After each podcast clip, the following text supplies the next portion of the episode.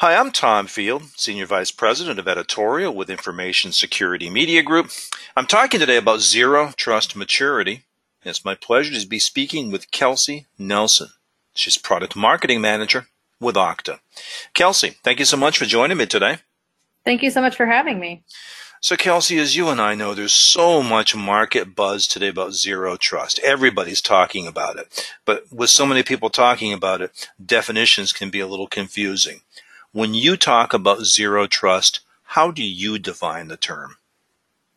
Yeah, I think this is this is a great question because we see that term used in so many different places and in so many different ways. And really when we think about Zero Trust at Okta, we talk about it in as a philosophy change related to security. So with the rise of cloud and mobile, we have to approach security differently.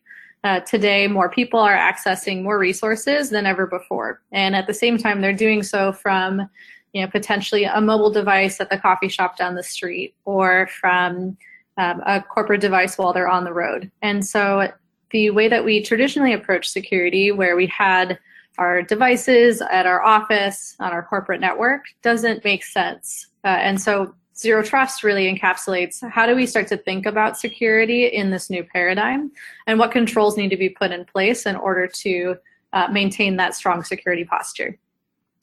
So, Kelsey, if we look at this as a strategy, what would you say are the key components of a Zero Trust strategy? Yeah, I think when we talk to organizations about how Zero Trust, you know, what, what does it take then if we accept this premise that Uh, you know, with the rise of cloud and mobile and, you know, how am I rethinking security? And, you know, it is going to look different for every organization. And there is no one technology that's going to be a silver bullet for solving Zero Trust. And, you know, when you talk to security leaders, of course, the, you know, a lot of those first steps are going to be coming into really understanding what is what is the lay of the land? What kinds of devices are you using? What types of applications? What what is the problem statement here? Um, and from there, we can start to take a look at how do we want to secure the devices? How do we want to protect? Um, you know, we, we've seen microsegmentation was an was an earlier approach to starting to solve this Zero Trust security strategy. But for many organizations, what we're seeing and hearing is the is the foundation for how they're beginning this journey today is really starting on the identity and access component, really solving for that initial challenge of I have someone that's accessing some resource uh, amidst all of this. You know that that. craziness that we described earlier, and really starting to put controls around that component. And so drilling into making sure that I have a strong identity access management solution as a starting point, uh, and then continuing to build out my zero, my broader Zero Trust strategy from there. So, Kelsey, let's focus specifically on that identity and access component just for a few minutes here. And my first question for you is, how do you find some enterprises approaching Zero Trust as it relates to I A M? Yeah, so we, you know, I think when we start to see organizations putting this into practice, uh, one of, uh, I think, maybe the misconceptions around Zero Trust, and this isn't exclusive to identity, but certainly we can start to use this, but as we as we are starting to put these things into practice, I think a misconception is that, you know, do I have to blow up my entire security stack and start to rethink everything that I have for stronger security to achieve Zero Trust. Uh, and, you know, we look at examples like BeyondCorp, uh, Google's BeyondCorp as, okay, I definitely want to try to achieve that, but I don't have maybe Google's unlimited resources, you know, people, funds, to, and years to go ahead and build that. And so how can I start to take uh, maybe different pieces uh, of that and start to put it and, and start to maybe rethink those components. So, so when we start to look at the identity piece, really looking at and certainly to to make sure that we're covering this this spread of cloud and mobile, looking at a cloud-based solution that is going to connect to all of the modern services as well as well as um, you know, into those existing maybe on-premises applications that we have now or infrastructure, and starting to build out to cover all of those different user types and all of those different resource types. And so usually we'll see organizations that are starting on this journey. They may have some sort of on-premises directory, maybe like an A D or L D A P.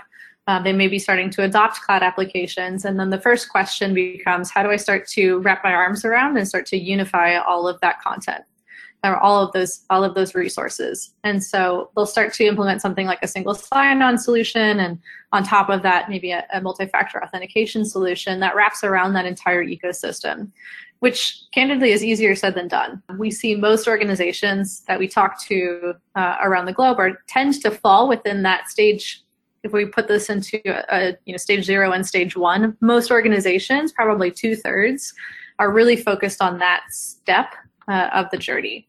Um, and not only doing so for your employees, but doing so for those ex- external workers. So maybe you have a contractor, you have partners who also need access to those resources.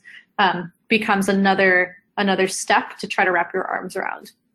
And then once we see organizations, as they're starting to move forward, uh, maybe they, they've started to, they have visibility into who is accessing what, and they've put those stronger access controls around all of those resources, starting to extend that, uh, maybe in a, more of a stage two phase, uh, starting to extend that to different resource types. So not just applications, but potentially into infrastructure or into A P I security. And then they're also starting to look for ways to automate those processes. Can we automate giving access, the provisioning piece, as well as, equally importantly, making sure that we're automating that deprovisioning? And that's really an area where we see a lot of organizations are, um, there's an opportunity to automate that full life cycle uh, of a user. And certainly for internal, those employees, but also for those partners and contractors, has become exponentially more difficult. So starting to, once we have all those access controls, making sure that we can automate that and remove any manual processes around them.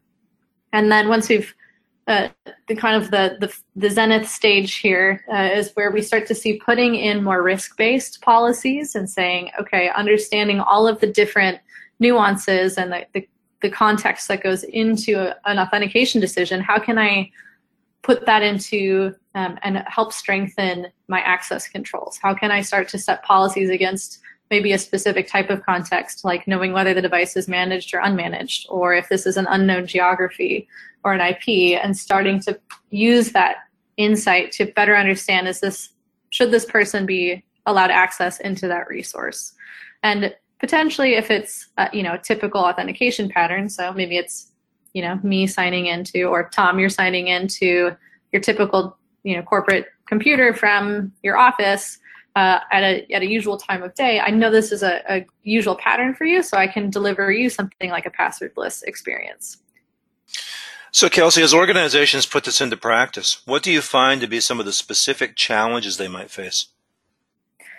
Yeah, I think the biggest hurdle we see organizations is really that user type. So being able to do this for all of your different users. Um, we actually ran a survey earlier this year to understand where organizations are at, one, how they're sequencing, how they're starting to put uh, these controls into place, and that's that's sort of how we got this some of these stages. And then two, where are those challenge areas? And we did see, you know, as expected, we did see a sort of drop off as organizations move through the maturity curve, but there was sort of a forking midway through of being able to implement all of these, you know, maybe a, the automated provisioning or a passwordless for employees, and then a drop off for those external users. So I think being able to do this kind of security, not just for your employees, but your contractors and partners, is really a challenge area that we, we see for many organizations.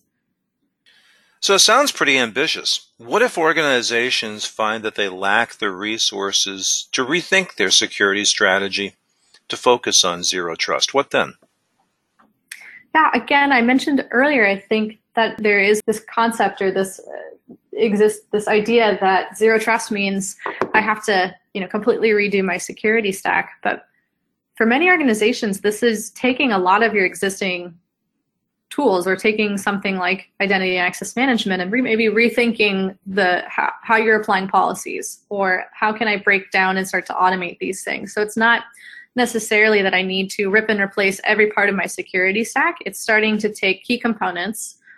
It's making sure that those components are optimized in the best way possible to ensure that only the right users have access to the right resources and at the right time, and making sure that that's integrated tightly across other security tools. So making sure that that's integrated closely with potentially your SIM or your your security orchestration tool, um, and that we're feeding or feeding in context from your mobile, your E D M or your um, mobile device management solution. So certainly there is going to be some resourcing, but I think a lot of it is is actually just how you're applying those resources and making sure that they're interconnected. So talk to me about benchmarking. How can organizations access where they currently stand in their zero trust journey? Sure. So great question. We actually have a, an online assessment tool available for organizations to determine where they fall within their, their, the identity portion of their zero trust journey. So uh, that tool will, through a short assessment, give them a picture of where they fall within those different phases that we talked through earlier, and also give them insight into how they stack up against their peers and what their peers are prioritizing next uh, based on the results that you would get. So you can get some insight into where you are, where your peers are, and uh, maybe what the next step might be based on, on your results. Kelsey, talk to me a little bit more about Okta. What are you doing specifically to help enterprises get the most out of their zero trust strategy? Yeah, we've been really focused over the last year on making making zero trust more tangible for the organizations that we work with. Again, I think the the top things that we hear from from security leaders that we talk to is, I love this idea of zero trust, but I don't know how to go from zero to zero trust in a in a meaningful way, and that's not going to totally overwhelm and mean I have to re, you know rethink my security strategy.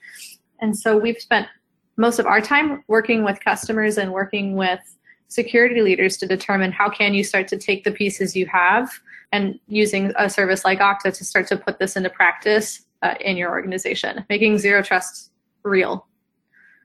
Well, very good, Kelsey. I appreciate your time and insight today. Thank you so much. Thank you, Tom. Again, we've been talking about zero trust maturity, and I've been speaking with Kelsey Nelson. She's product marketing manager with Okta.